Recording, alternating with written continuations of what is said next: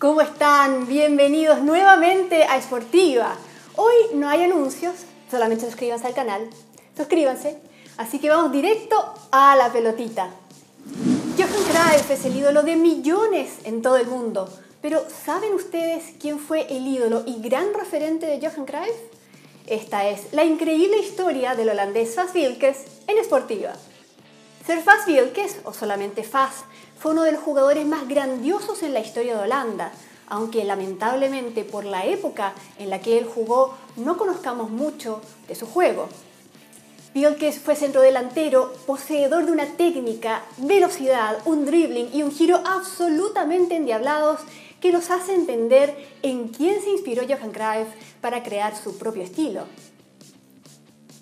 Nacido en Rotterdam en 1923, Faz comenzó jugando en el club Xerxes y no se conformaba con el destino de carpintero que hubiera tenido de haber seguido en el negocio de su padre. Él amaba el fútbol y quería jugarlo para ganarse la vida en una época en que la muy estricta Real Federación Holandesa de Fútbol, la famosa KNVB, no permitía transferencias internacionales ni tampoco jugar por dinero, porque además era algo muy mal visto en esa época. Su talento era tan grande que luego de la Segunda Guerra Mundial fue convocado a la selección holandesa marcando siete goles en sus primeros dos partidos con la Orañe.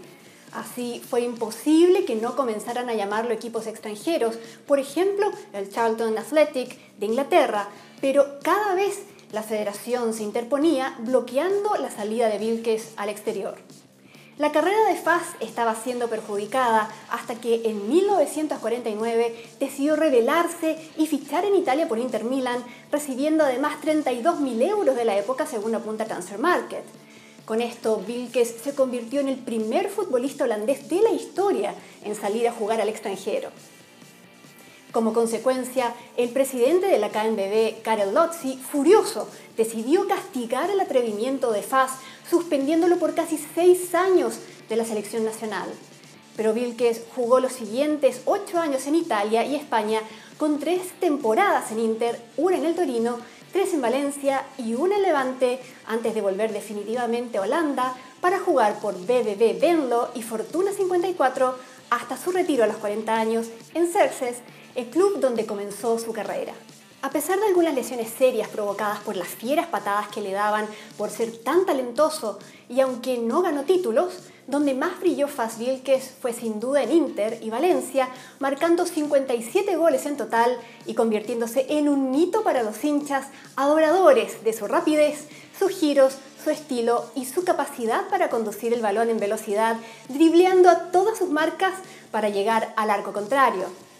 De hecho, en España ganó el premio al mejor futbolista del año 1954 por sobre Alfredo Di Stefano y Ladislao Kubala, nada menos.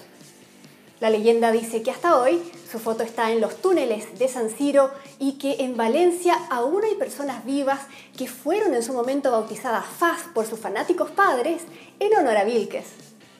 A la selección holandesa solo pudo volver después de terminar su castigo en 1955, siendo seleccionado hasta 1961. En 38 partidos marcó 35 goles, transformándose en el máximo goleador histórico de la Orañe, récord que mantuvo en solitario hasta 1998, cuando lo igualó Ruth van Nistelrooy. Faz Vilkes murió en 2006 a los 82 años y es uno de los tres mejores futbolistas de la historia de su país, junto con Abel Enstra y por supuesto su discípulo Johan Cruyff.